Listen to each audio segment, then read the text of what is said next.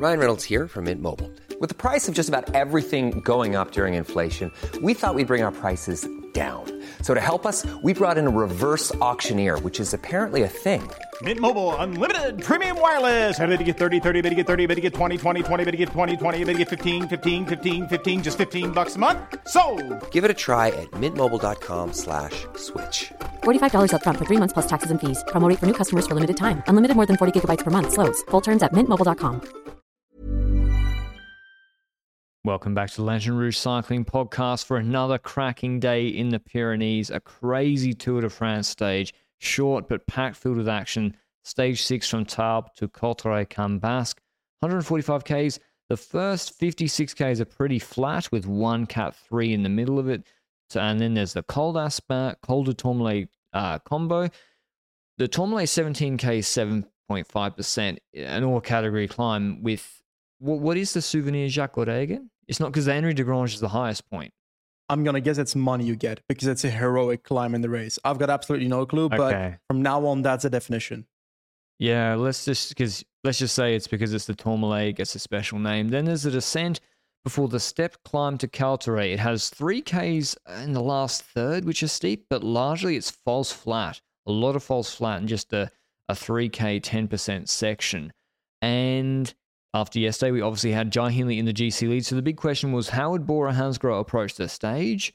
Would they try and control everything? Would they go for this? Would they just let a big break go? And at a neutral Benji, it kicked off like just straight out off the gun. Van Aert launched. Bernard launched, and the first group got ahead.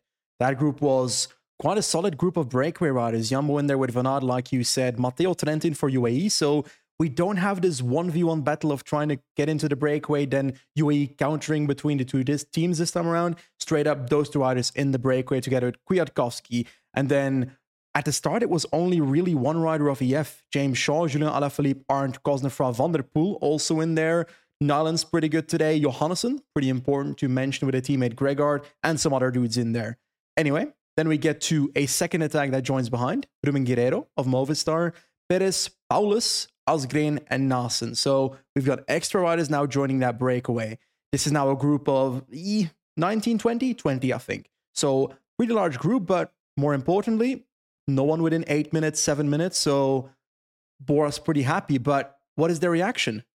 They paced, they kept the gap pretty tight, and I was kind of surprised with that. I didn't know if they wanted to stop Yumbo and UAE having a satellite rider Mhm. after Tourmalet because they wanted to really defend Hindley's, you know, in case Hindley got dropped on Tourmalet, or whether they were trying to, by controlling the race with the rouleurs before the first climb, those rouleurs are going to drop on the Col d'Aspin, and then you can, you, you basically mean you can let the gap out, and Conrad doesn't, or Jungles don't have to pace as hard as on Aspin. That might have been it. I'm not really sure what they were doing. Okay, you mentioned satellite riders there. Bernard and Trentin, those riders being in the breakaway, is Van Aert there 100% for a satellite ride, or do you think he also has an option for the stage?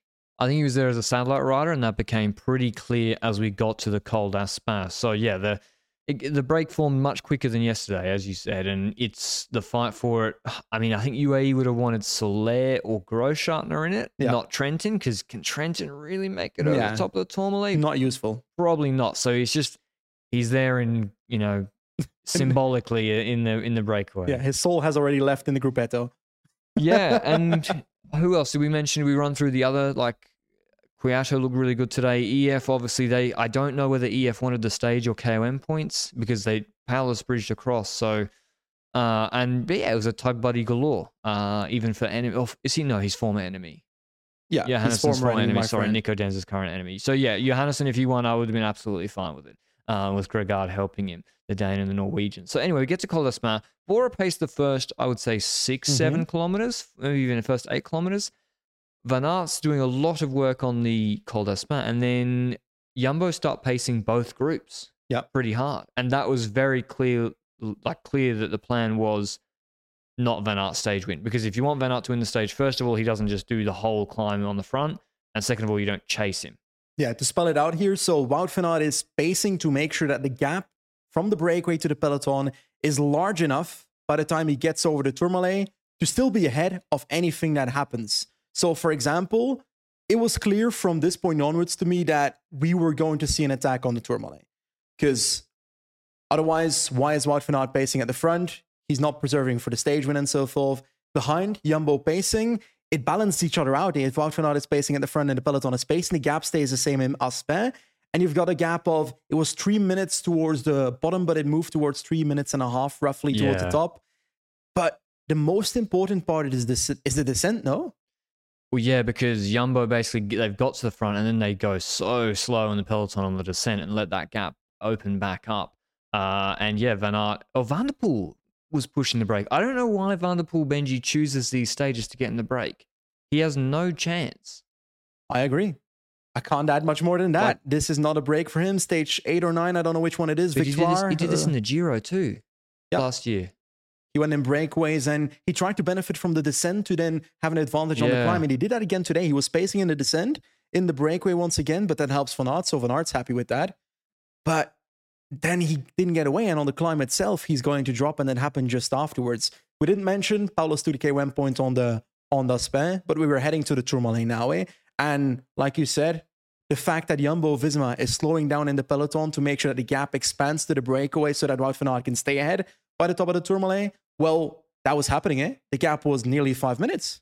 Yeah, it was like it'd gone way, way out, and it was clear. I think that was the answer that Bora Hansgrohe were like, "We'll do with our strong rouleurs, Van Poppel, we'll do the flat, and then the climb. We have no interest in making the climbs difficult, uh, or, or too difficult." So they're pacing. The gap goes down a little bit when they're pacing, maybe to the breakaway, and then Wout van Aert again starts pacing. He does the whole. Well, no, sorry, Alaphilippe attacked. Why?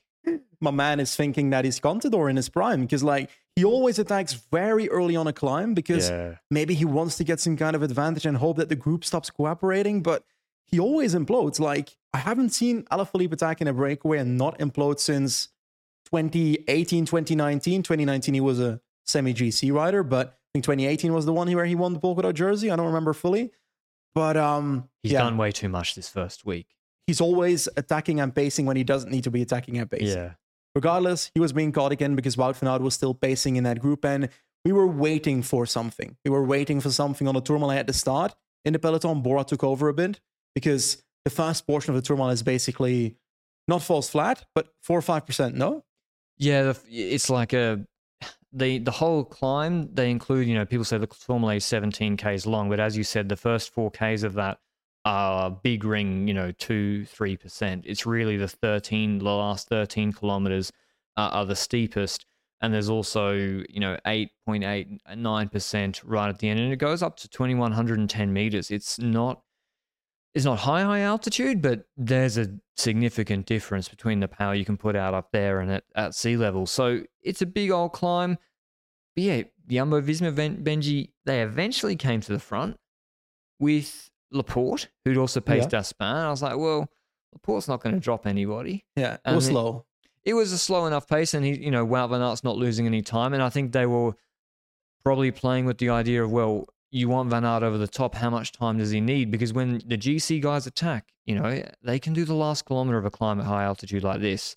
So much. They can take a minute and a half in one kilometer on a guy who's been in a breakaway and, and is not a GC rider. So maybe it was the gap to Van Aert. It was still a very, very firm pace. They still do the Yeah. Tourmalet very hard. Eventually, he pulls. It's not really. It's quite linear, isn't it? Yumba just cycle through their riders. Except one, Benoot. but no, yeah, like Laporte goes, then Van Hooydonk does a long pull. Yeah, a bit Uh, too long. Yeah, maybe Van Baarle could have come up if uh, maybe Van Hooydonk's pace was good. We do see some riders start to, and the group does get thinner now. Yeah. Benoot drops off his pace, as you said. The breakaway again. It's just Wout van Aert pulling uh, with Powless. That group is thinned down a lot, though. It's got Powless, Guerreiro, Kwiatkowski, James Shaw. Uh, who else was in there? Johannessen. They were the best guys in Yeah. the breakaway. Would you say that, regardless of what happens at, in the stage at this point onwards, that Wout van Aert could have won the stage? Yeah, I think so. He was fucking strong. Yeah, well, I mean, maybe it was Yoda to go right. After all, Uh, yeah, maybe. Um, yeah, he looked very strong on the stage, obviously, but Kwiatkowski looked very, very good too. But he obviously didn't have to do the work of of Van Aert. So I'm not so sure, Benji. I mean, Johannessen's still a, a pretty good rider, and his finish is still uphill with the steep section. I don't think it's a guarantee Van Aert. I mean, maybe he attacks in a different section, but Yeah, yeah. I think I don't think it's correct to say Van Aert would have just won this stage automatically. That's a bit disrespectful to Guerreiro, Kwiatkowski, Johannessen, who I thought were Yeah. very, very impressive. But yeah, Jumbo eventually get to Van Baarle. We're getting it's now 4Ks to the top of Tourmalet, and it's really heating up. Van Baarle does a short pull, and then Kelderman didn't pull yesterday. I thought he might have, but I, I think he just got straight up dropped on Marie Blanque. Kelderman just pulls really hard, and the race explodes. Three Ks or something to go. Mike, like the whole of UAE are gone. Mate. Ineos got like it goes. It literally went from a group of twenty five to th- to four. Yeah, it went to five technically. Yeah. Kelderman, Kuss, Vingegaard, Pog, and Hindley. Instantly, there was a gap to the others. Buchmann instantly shredded himself. He worked today, but we'll get to that a bit later. We also have the likes of uh, Micah was dropping, like you said. Everybody else has Yeah. disappeared. Skjelmose a dropping of the larger group of GC riders Yeah. there, which shows that on these larger climbs, is he weaker on these larger climbs? Because Yeah. in Swiss, there's also larger climbs, no? Uh, but he was dropping and never pulling on the climbs either in Swiss. He was always in the wheels and trying to come back on the descent. And it was, you know, and he still lost a lot of time to goal on that Yeah. stage and he could play with his GC gap. So, you know, Marie Blanque and the other climbs, also Skjelmose was dropped and he used the descent very aggressively to Yeah. come back. But on the Tourmalet, you can't, it's a 45 minute climb. and so Hindley's, Hindley made the decision he was going to try and stay with Vingegaard and Pogacar and that eventually didn't, you know, didn't work out for him because Kelderman drops him off the wheel while he's pacing before Kuss takes over. Not like a lead out, more, well, it was a lead up, but like a long, hard pull. And Pogacar was looking a lot less laboured than yesterday, Benji. Yep, he was looking less labored than yesterday, but I'll be honest, yesterday before he he cracked, there were some signs that he didn't look amazing, but I also was like, nah, can't be true, right? He can't drop this early. So I'm living in this fantasy right now where I'm like hoping that he's not gonna drop on this climb because the best scenario that can happen right now is that Pogacar can stay in the wheel of Jonas Vingegaard. And after that Kuspel, when Vingegaard went, absolutely sniped it, but it also was a pace that Pogacar could hold for a longer portion of time, it seems. And I was getting more and more hope that we have a Tour de France in our hands, that we have a race in our hands. And I was I was just hoping for Pogacar not to do up. Like I straight up was praying, I was praying. And then my mom texted me. My mom was like, Benji, I don't know what's going on. Why is Vingegaard pacing after Wout van Aert? True. no, that is true. Maybe the Flemish public will say that after today, but I'm not not joking. She sent that. she could get a job on sports. but, but yeah, it's if Poggy drops there on Tourmalet, if Pogacar drops there, he's going to lose so much time on the descent. His Yeah. teammates are over a minute behind him already. The gap had gone to 90 seconds, and the Aert would be able to pace Vingegaard in that descent and the, and the base of Car- Cauterets. So that would have been probably, yeah, a, a huge time loss if he got dropped on the Tourmalet. He was able to hold on. Yeah. Did Vingegaard go too much on Tourmalet? In the end, he is putting Hindley behind, so he puts he is putting the, Hindley to bed. Mate, two minutes. Yeah, so Hindley's gone, uh, and you don't have to worry about him again for the rest of the race. But I think Van Aert made a mistake here. He got over the top by 40 seconds Mhm. And didn't wait at the top or even near the top. What if Vingegaard had dropped Pogacar by two, three seconds? I agree, but I also feel like that's something that should come from the team card. The team card should say you should wait at the top instead of try and slow down a bit at the start of the descent so that Vingegaard can catch up with you. Of course, Wout van Aert needs to restart fast enough so that he has the momentum just in case. Let's say that Vingegaard drops Pogacar with 50 meters to go near the top. Yeah. Aert needs to have momentum already. He can't just be standing Yeah, there. true. So that's the one thing that could lead to Aert just not waiting directly at the top. And he doesn't know how far they are behind him, I guess. Maybe he's all, and also we saw the thing last year where Nathan van Hooydonk was just going a bit too slow on the descent and didn't know they were coming. Exactly that. You're right. That did happen. So is that the reason why they don't want to do that? I think there's some timing things that I can't tell if they can get that right. Yeah, I mean, does does Van Aert wait in the first hairpin and look up the mountain because then you got a better view, and then wait to see them coming down and then start pedaling? I, don't- I don't know. Um, But certainly, uh, the reason I mention this is because it was very, very clear that Pogacar couldn't follow Vingegaard's wheel in the corners Yeah. uh, of the, the start of the Tourmalet and the start in of descent, The, in the descent, in the descent, the start of the descent was quite technical, or, or not that technical to be honest. It was just you know hairpins, and yeah, at a certain point, Vingegaard had such a gap. I think he attacked Pogacar or, Yeah. or tried to start pushing on, but obviously, you know, he's not going to push on a whole descent with Pogacar two meters behind him trying to drop him on the descent. So, but Van Aert wasn't there. But then again, Van Aert wasn't. So he eventually catches up to Van Aert. Hindley, Hindley's group, I think Bardet attacked on Tourmalet. I don't know. He's kind of like his Galibier attack. Bardet attacking there with, you know, UAE had three, Ineos had multiple. I don't think that was Yeah. the best uh, use of resources. But were you surprised to see at that point on Tourmalet all of UAE chasing with Hindley in the wheel? Because Hindley's ahead of Pog on GC.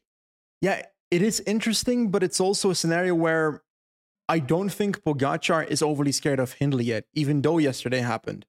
I, I think Pogacar probably was thinking, "I'm here to win the Tour de France," and yes, maybe they're pacing Adam Yates, and maybe they're trying to make it a bit harder for the people that are also in that group. But maybe it's also that Pogacar would feel more confident if he has some domestics at least within two minutes of him instead of outside of two minutes of Yeah. him. Because they're in the shadow realm anyway. Hindley's Yeah. taken care of anyway. eh? Exactly. Hindley's never coming back. It's a question of how much time does he lose, you know, on the stage. Is it two? Is it three? Is it four minutes? And yeah, so Vingegaard catches up to Van Aert.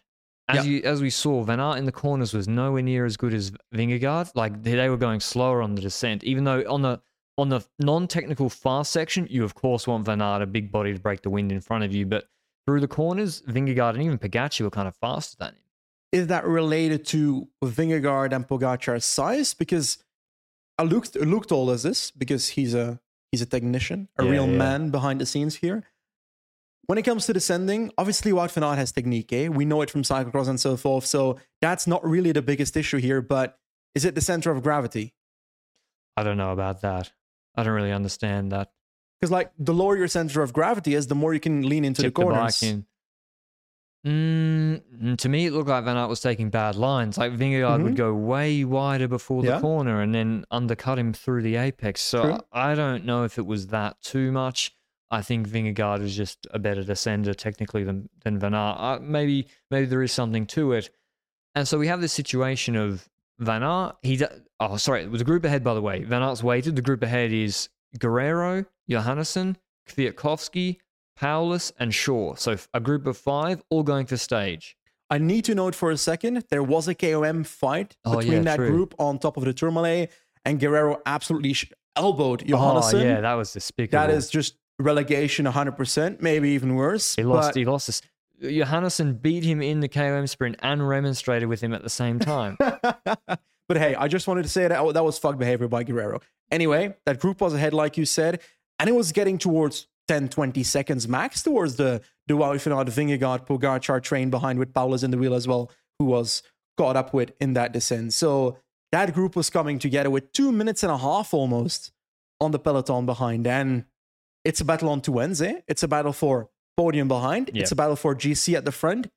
Van Aert just keeps on trucking. Were you surprised that Bora put Hindley, uh, put put Buchmann on the front when because they get to the valley? Ineos have done the descent. Ineos have Castroviejo, Pidcock, Rodriguez. So all of those guys are fighting for those guys are fighting for third at best. They're not beating Pog and, he- and Jonas. The they stop on the descent and look, and Bora sent Buchmann to the front, Benji. Yeah. Should they have switched at that phase into okay, Pog and Jonas are literally two minutes ahead, two and a half minutes ahead of us now. Should we keep Buchmann to pace the final climb for Hindley because he can still drop other guys? He, he- Hindley Hindley finished best of the guys in that group. Yep. So should they have used Buchmann to pace the steep section of Cauterets and get more time for third on GC at that point? Probably, to be honest. I don't blame Hindley for trying to follow Pogacar on the Tourmalet itself. I'm not sure you agree with that. I'll give you a second. But I like that because he was maybe still thinking, okay, Pogacar yesterday was was not what he was last year, for example, or the year before. So maybe this is a moment where I can try and benefit and get second. But then he dropped from Pogacar, and maybe when the gap was two minutes, they should have switched to the podium battle instead of fighting for second. Yeah, and maybe, you know, should Jumbo Visma Benji, should they have switched when Jonas didn't drop on Tourmalet to being a little bit more defensive? I mean, It's really difficult, you know? Because Yeah. yesterday there was a major gap.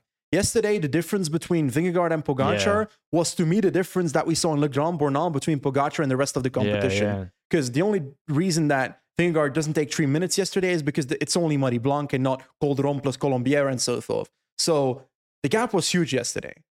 They get over the Tourmalet and they don't see that difference.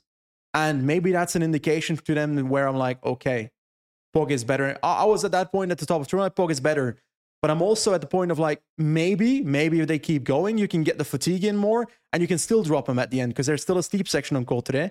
But it's all risky, yeah? That's the thing because, you know, on Galibier, Poggy also looked a million bucks and was actually paced the whole of the Galibier with Jonas in his wheel in the Granon stage last year. The difference here is that the Col de Granon is not the Cauterets climb. The Cauterets in the wheels, you're not doing as many, you know, the draft benefit is huge except for the last part. So Pogacar has a long time to recover. And also, it's not that long a climb, you know, 3K is 10%.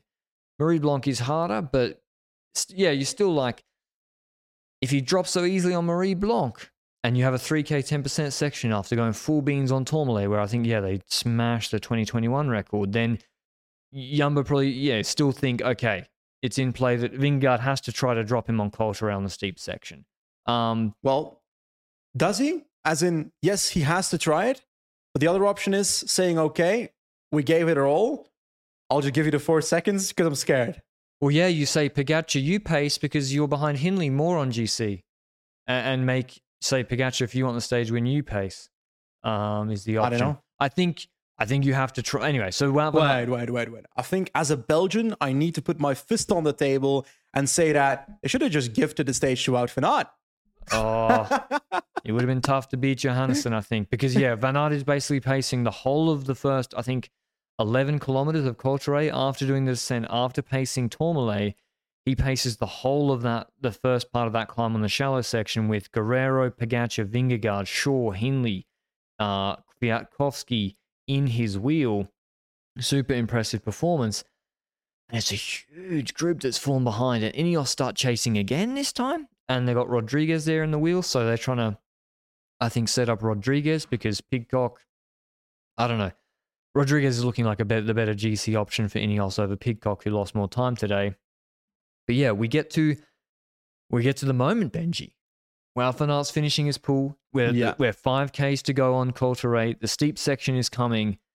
Aert does his final lead out. He does his souplesse like he did last year on Hautacam, and Vingegaard attacks. But it doesn't seem to have the same snap as yesterday. And Pogacar responds really, really easily in the saddle, in the wheel, and Vingegaard keeps going. Yeah, Vingegaard keeps on pacing because maybe he thinks in his head, if I keep on pacing on the steep section, the fatigue might actually kill Pogacar. But I also was feeling like the tempo didn't seem hard enough to actually make that work. Because if he doesn't drop in that attack and you keep that the same tempo that is a bit lower than that, maybe if Vingegaard risked it all and went all out, there might have been a crack, but we didn't see that crack. That kept on going and gotta give some credit where due. Kwiatkowski held on for quite a fucking long time. That is Dude. that was insane. That was That's a blast from the past.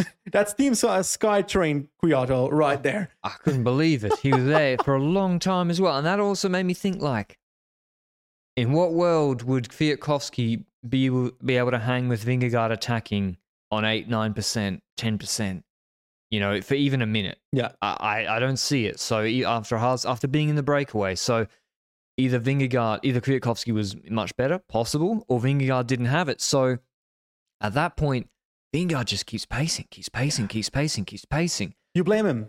Um, I think at a certain point he should have um stopped, and it just reminded me of Loge de Garde a little bit actually in Paris Nice. I think maybe he and I'm talking. I'm not talking after 30 seconds. I don't. I don't say just stop when Pogacar's in your wheel initially. You're Yeah. not. You know, you might not just drop Pogacar straight away. I'm not even saying after a minute, but I think when Pogacar's been there for three, four minutes and you're pacing, and it's this is not Ventoux either. Yeah. This is still not that serious a climb.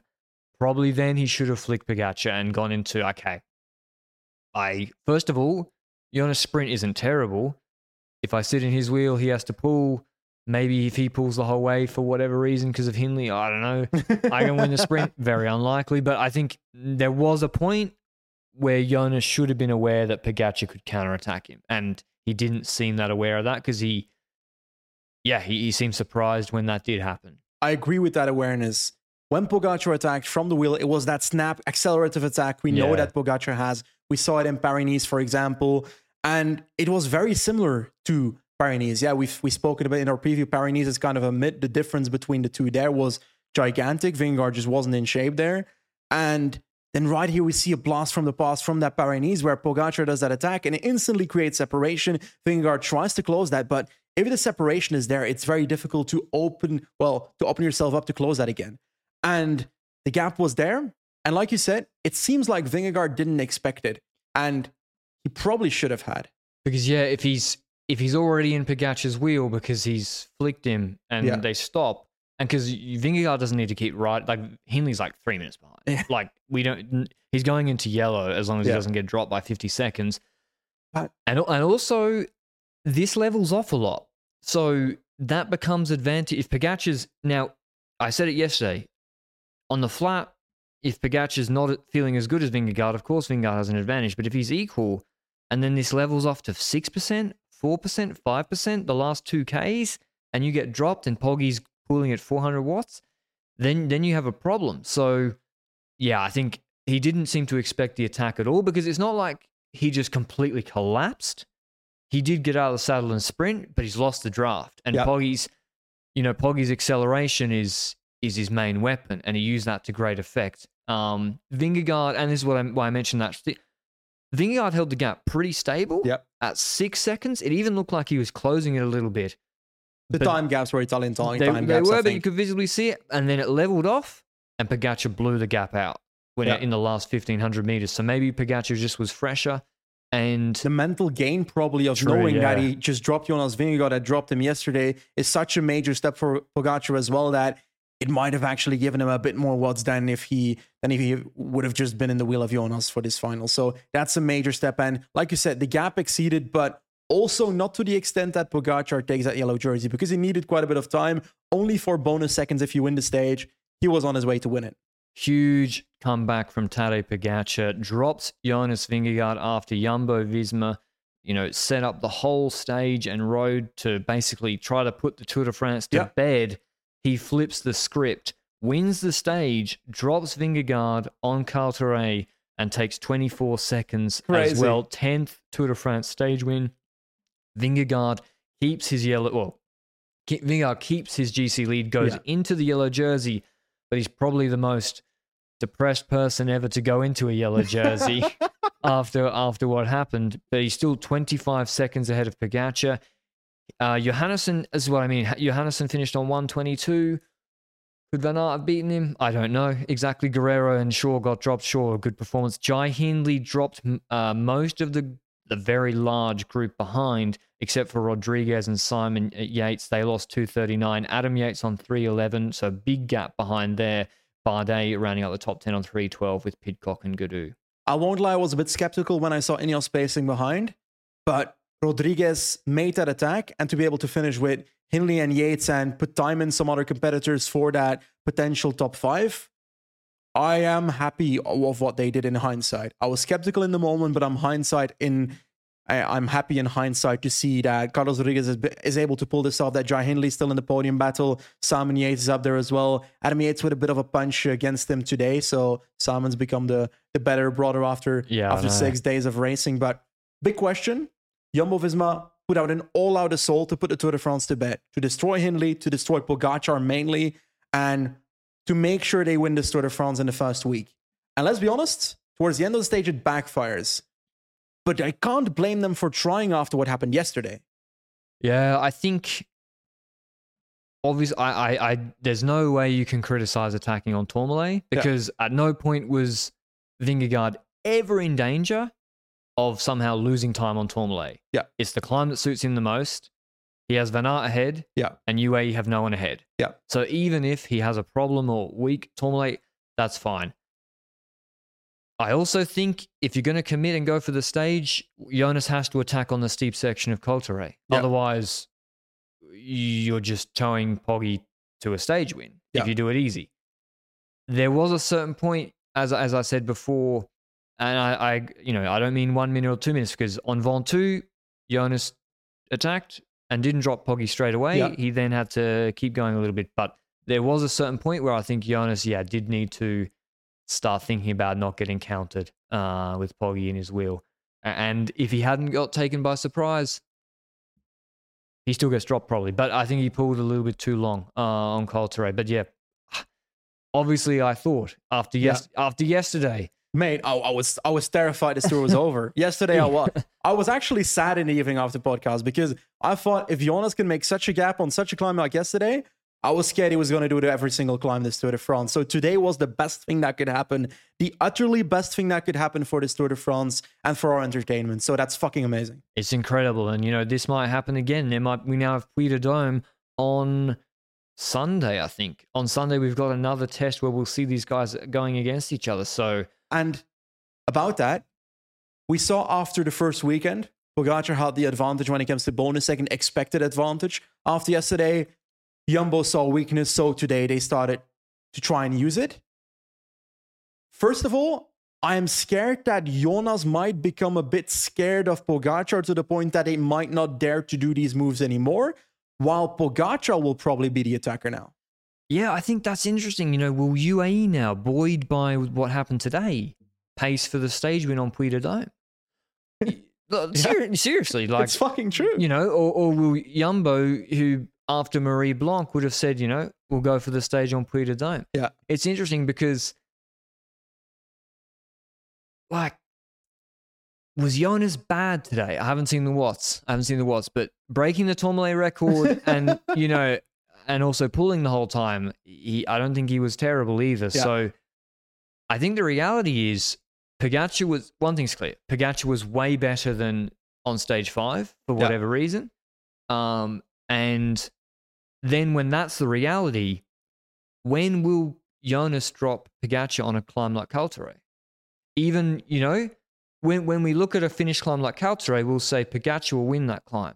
Poga- That's a Pogacar climb. It's, you know, not too steep for too long. It's a long climb, Yeah. but so it's then once it's peak poggy, it's like, well, but there is obviously the fatigue from before. Um, yeah, he was just too good, and he played it perfectly. And and the way he counted right at the end, he lulled Jonas to sleep, and yeah, really, really impressive from him. And UAE will be buoyed from it. You know, going into second, I'll, I'll read out the GC, but winning the stage, they're second of the week. I think UAE. They won with Yates, and this is their second. Uh, yes, Correct. They win the Marv. stage, and Vingegaard goes into the yellow jersey, 25 seconds ahead of Pogacar. Hindley drops down to third on 134, but he's got it still because the breakaway yesterday, a very healthy gap on Simon Yates on 314, Mate. Rodriguez on 330, Adam Yates on 340, Gaudu on 403, Bardet 443, Pidcock also on the same time, and Kuss moves into 10th on 528. Landa and O'Connor were still riding full for GC there, like 11th and 12th around with Bilbao. So there was a huge shake-up today. I think these are now the GC, like Buchmann's out, Ciccone's out, he's full gone, Skjelmose is out. Hindley will defend third now. A- And I think Hindley is going to be un- come under attack from Jayco, from Ineos, from uh, Group Yeah. The third. we can say that, but on the other end, right now it's a two horse battle, and I feel like those teams will decide how the races run throughout this Tour de France. If UAE decides this is the stage we're gonna absolutely try to destroy, they're gonna do that, and the other people are gonna be passengers. They're gonna be NPCs at the back trying to survive. And maybe if they're both ahead, Jonas and Tadej in the group ahead, maybe then you've got a fight behind where teammates start pacing for like we saw today. Yeah. But that scenario is so doesn't happen often. Usually just have mano a mano fights behind the the best GC riders. But I'm I'm absolutely amazed of what happens today. I think this is truly the best thing that could have happened for this race after yesterday, where I was a bit worried for the for the entertainment level of this Tour de France.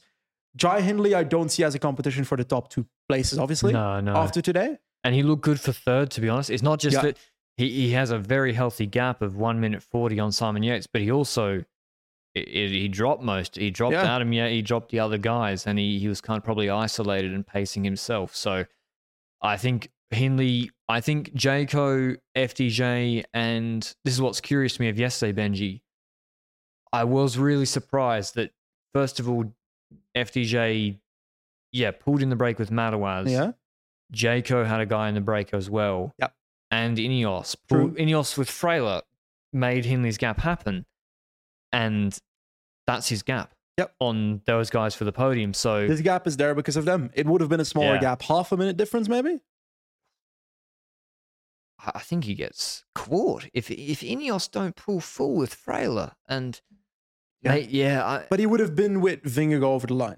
Yeah, probably. Yeah. So exactly, but it would be less. So I am, I am surprised that they didn't pull in hindsight for yesterday. But you know, a lot of things can play out differently. Another thing I noticed from this stage is Pogacar was flexing his wrist a lot on Yeah. the descent. I don't know whether that was just for the cameras. No, that that was seemingly Yeah. something because he was doing that so much in the descent. It's logical and he didn't know the camera was there. It wasn't next to him. It was like he was doing it all the time with the camera, mic bike way away. obviously I'm a terrible descender. When I descend, I hold my steer so tightly Yeah, that my hands hurt all, hurt all the time. Even if you are a competent descender, I can imagine that because you're leaning forwards and so forth, the pressure on your hands and on your elbow and on your wrist and so forth must be so much higher than on an uphill Yeah. section. So I truly think that hurts him more in a descent. And it's logical that it hurts him more. I just hope it doesn't influence him too much on the climb so that we have a battle. uh, going over, you know, 80, 90 kilometers an hour over chip seal road surface, the vibrations in in your hands are crazy. And as you said, you get, you know, descending Ordino, it's a 11 minute descent, 10 minute descent. Mate, I did 25 minutes on it. Oh, it might have been raining. Um, it was snowing, so you know, yeah, your hands, it is very fatiguing on the wrists. Obviously, these guys are a little bit better than us uh, downhill, but that's just something I noticed that it's very, very clear that Vingegaard is a better technical descender than Pogacar uh, at the moment. Whether that's wrist, whether that's technique anyway, I'm not sure. But there were times, and I think Vingegaard noticed on the descent that he could get Pogacar off the wheel in, in corners. How that could be used as an advantage, I'm not really sure, uh, to Yeah. be honest. At least not in for the rest of this week. So we have a Tour de France. Very, we were looking down the barrel of fuck, man, it's amazing. because 2021, I remember it because I'm scarred for life. First year of covering cycling, Yeah, first full year of covering cycling full time, and first time I had the ASO rights for the tour. And then Pogacar Grand-Bornand, three minutes, bang. Tignes, another minute, bang. First rest day, I was like, and um, it's hard to get people interested when someone's five minutes ahead. So certainly we don't have that here. Jumbo Visma back to the drawing board, Benji. Well, they're gonna be a bit scared after today. I think so. Yeah, like on, as I said, obviously I didn't expect this to happen today. Me Um, neither. It's d- good, but I didn't I, I didn't. Re- I really, really didn't expect this to happen. So whether it's and we'll see with the numbers, whether it's Vingegaard underperforming, I don't think so. I think Pogacar was just really, really good, and he's back on back on his top level. So that's good for the race. One more thing I want to note: there's a battle at the front of the race always. There's also a battle at the back of the race to try and stay within contention. Jakobsen crashed a few days ago. I'm fairly certain he made it in time. At least our YouTube chat is telling me that he made it in time. So if I'm wrong, it's all these people in the YouTube chat. Okay, we'll listen to the YouTube chat. I'm sure they are. Yeah, I never watch it. I, I have to focus on the profiles, all the notes. Otherwise, I get lost. Okay, tomorrow.